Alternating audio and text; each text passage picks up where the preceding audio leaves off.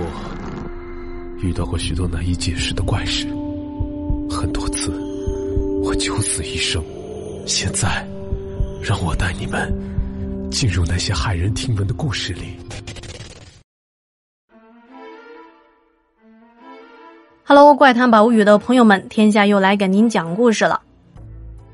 咱们总说孩子的眼睛干净，能看见大人看不见的东西。之所以这么说，是因为有些朋友可能小的时候经历过，长大了还记得当时发生的一些事情。那么有的人啊，是通过观察得出的结论。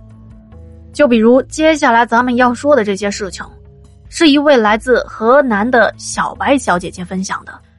在故事开始之前，感谢小白对节目的支持啊。那么我们先来说这第一件事情。小白说：“我的老家在河南，具体是哪里就不说了。先来说一下这个事情发生地点的周边的情况。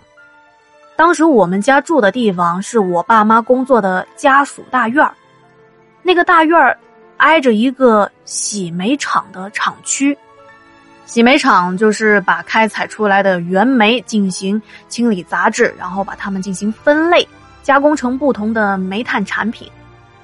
在我的记忆中，洗煤厂的旁边有很多条的火车轨道，旁边还经常停着一些火车的车厢，有的车厢一放就是好几年，也有一些正常行驶运载货物的火车来来往往。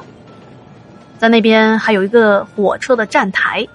不过不是让人，就是不是让乘客搭乘火车的那种站台，因为那边的火车主要是用来拉煤矿的。站台旁边有一排的房子，那是洗煤厂的办公区域。我要说的这个地方就是办公区域门口的那个小花园里头有一些草坪啊，还有假山什么的，布置的挺漂亮的。而且那边平时也没什么人，对于小孩的我们来说，这就是一个小小的游乐场。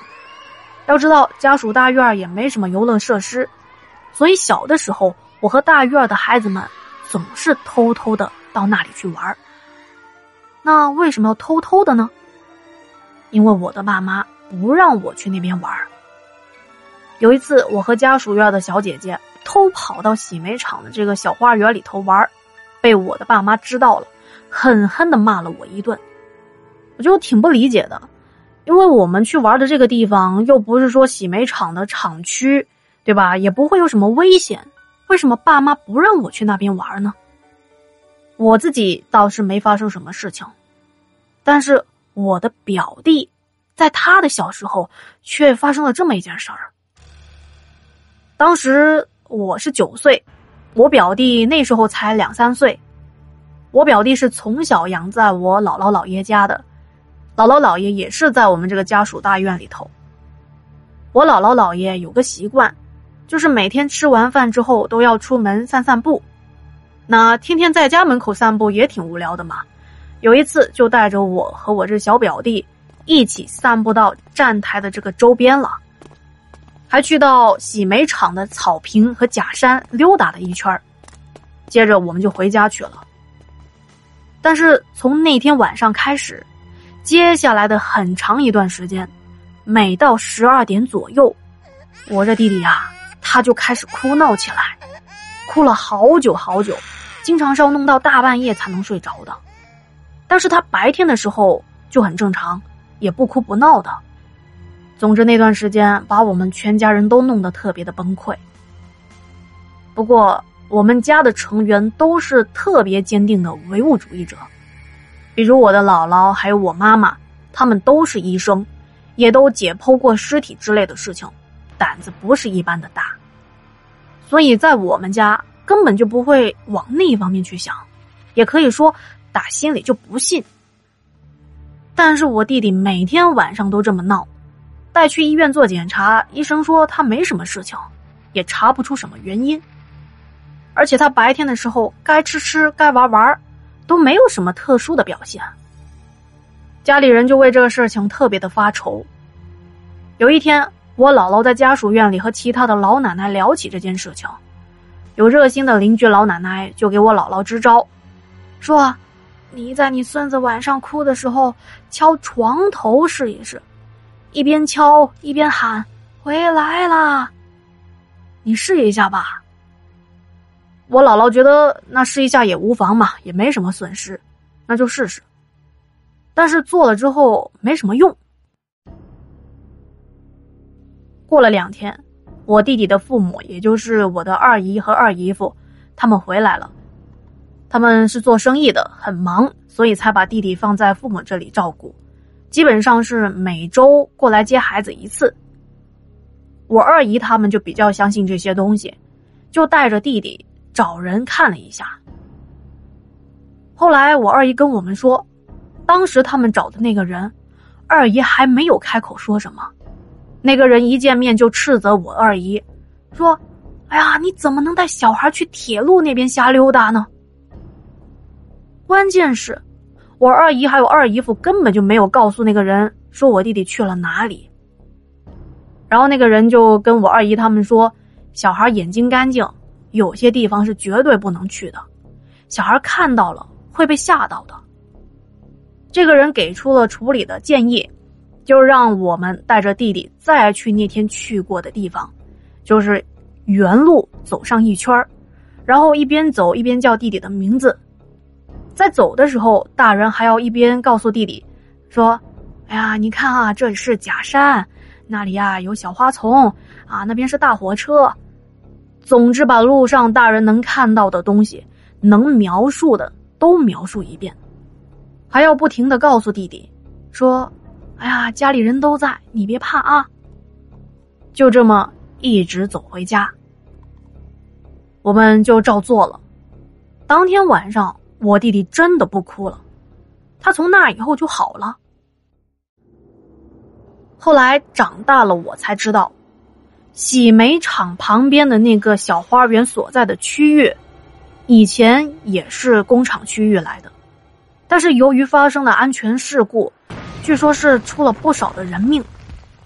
后来这地方就给填平了，改成了一个小花园也不知道。小表弟当年看到了些什么？而且那会儿他太小了，即使我现在去问他，他也早就不记得当年发生了什么了。虽说经历了这么个事情，当时只是觉得挺神奇的，而且我那会儿也很小嘛，再加上从小受到家庭的影响，我没有很相信这些东西的。虽然我自己也是很喜欢听灵异故事。但就是当故事听听，而且我认为自己也算是胆子挺大的吧。从小就不怎么怕黑，我可以很小的时候就独自睡觉，或者是独自在家。但是，从上个周末开始，我开始对自己的观念产生怀疑了。啊，这里的上个周末是指小白跟我讲这件事情的时间，也就是在上个月啊。小白说：“我现在在美国的洛杉矶生活和工作。有一天周末，我在家里带宝宝。我家有一个小院儿，小院儿的周围是用一圈木质的小栅栏给围起来的。小院儿有一面和一户邻居的小院儿接壤，另外一面是一条相对比较僻静的小马路。虽说也有车辆来来往往的，但不是特别的嘈杂。我的宝宝快一岁了。”特别喜欢扶着栅栏站在那儿，通过栅栏的缝隙看外面的世界。他特别喜欢观察来来往往的车辆，对他来说，这些五颜六色、各型各样的车辆应该是一种很有趣的发现吧。那么在周末这一天，我抱着宝宝来到栅栏前，把它放在草地上，他就趴在栅栏那儿看车。这时候，突然来了一辆那种就是马力特别足的重型摩托车，就发出那种嗯嗯咚咚咚咚咚咚咚特别响的声音。这摩托车轰的一下，就从我们娘俩的面前开过去了。这声音有多大呢？就是我站在草地上，感觉的地面都震动起来了。然后我的宝宝当时就扶着栅栏站在那儿，被这突如其来的摩托车。给吓到了。我看他的时候，我发现宝宝他先是愣了一下，很显然，他还没反应过来这是发生什么事情呢。接着，两个小眉毛一拧，表情变得特别的惊恐，扶着栅栏的小手一松，一屁股坐在地上，嘴巴一咧，大声的哇哇哭了起来。我赶紧把他抱起来往屋里走去，一边走我还一边安慰他。我说：“啊，没事没事啊，不怕不怕啊，啊，宝宝啊，刚刚那个就是摩托车的声音，是那种很大的摩托车，你也看到了吧？他一下子就开过去了，咱们不怕啊。”宝宝太小了，还不会说话，但是他应该是听懂了我的意思。接着他就只是哭了两声，然后就不哭了。就在我抱着他往屋里走去的时候，他还转过身来，指着围栏的方向。意思就是说，还想过去看车呢。我一看孩子也不哭了，那行啊，应该没什么事了，啊，走走走，那妈妈就带你再去看看车嘛。结果刚过去站了没一会儿，啊，好彩不彩，又来了一辆大摩托车，又是那种震耳欲聋的声音。这下子坏了，宝宝一下子又被吓得哭了起来。我赶紧抱着他回到屋子，但是他这一次哭的时间有点长，在屋里哄了好半天才好转的。自从被摩托车的声音吓到以后，一直到现在有一个多星期了吧。每次我家门口要是过去稍微大一点声音的车，宝宝他就会特别特别的害怕，就会露出那种特别惊恐的表情。当时我认为啊，小孩确实是比较容易被各种他所不能判断的这种声响给吓到了，因为他才刚来到这个世界上，你看啊，才不到一岁，啥都好奇，啥都不懂，他就没有什么安全感。然后从那天晚上开始，我哄他睡觉的时候就不敢开房间的窗户。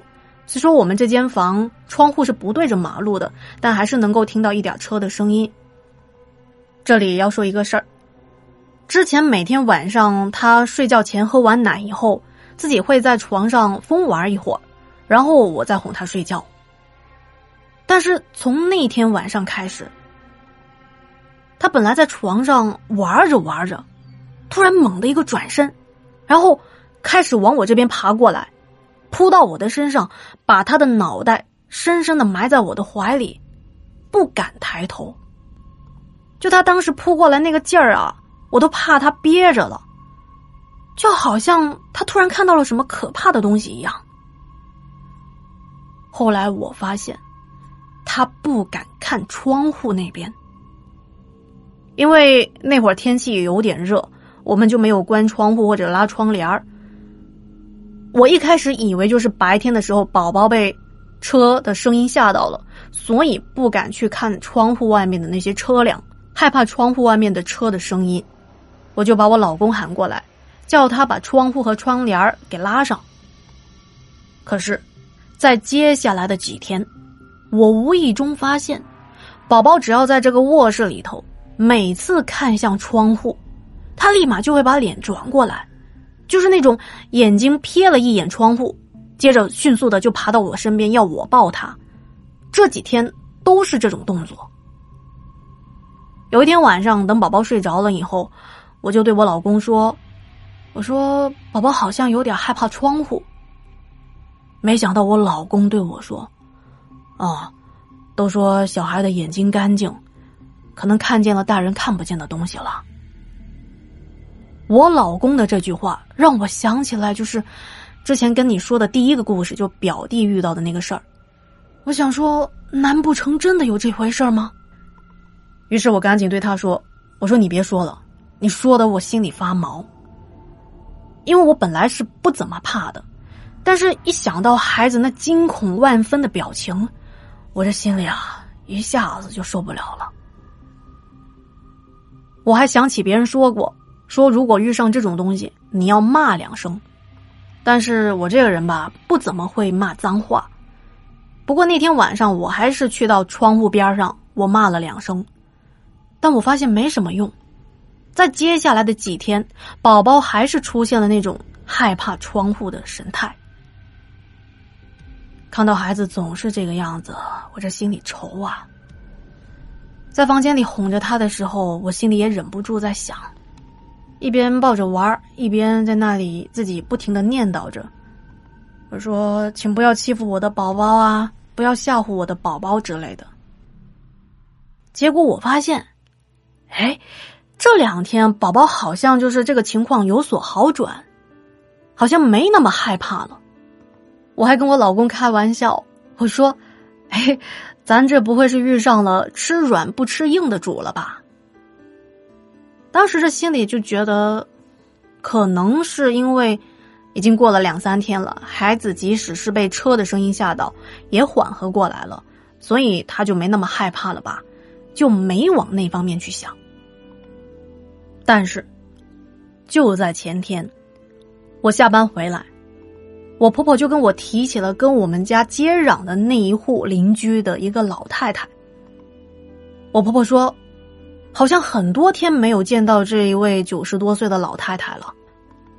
她还说，白天的时候就看到老太太他们家的院子来了很多辆的车，来了很多的人。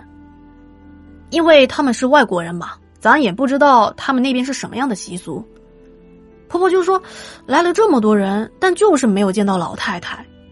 这老太太会不会是去世了？因为我婆婆也知道宝宝这一段时间的表现。婆婆就说：是不是因为那个老太太去世了，有人来接她了？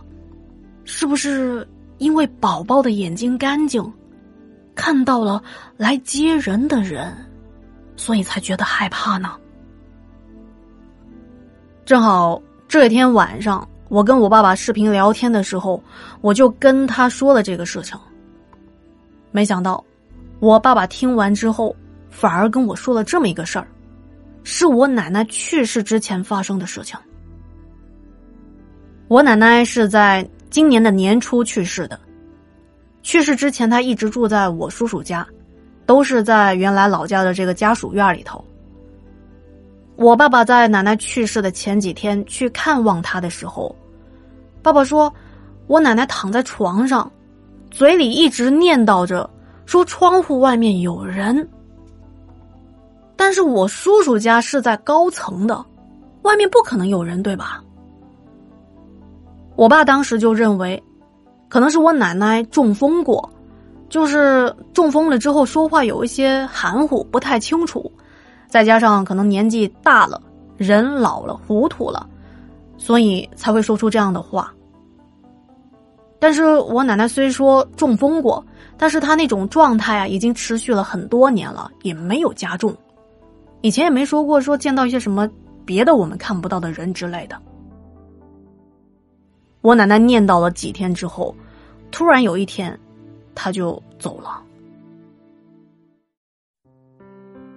以上就是小白之前跟我说的所有的内容了。小白还说，天下在跟你说这件事情的时候，我刚跟我的爸爸视频完，我现在想起来还是有点发毛，尤其是一想起哄宝宝的时候，我亲眼看到宝宝那种恐惧的神情，我就在想，是不是真的有这种东西存在？就在昨天，小白还发来了信息，他说。天下，昨天我带宝宝在外面玩跟邻居聊了起来。我说的那一位九十多岁的墨西哥的老奶奶，真的就在前阵子，就是宝宝表现的有一些惊恐的时候，那几天去世的。我的宝宝现在也恢复正常了，哪怕有车从窗户外面经过，他晚上也没再出现过那种状态。我自己也没做什么处理，宝宝自己就好了。所以现在回想起来，我是真的相信了，孩子的眼睛干净，能看见一些特殊的存在了。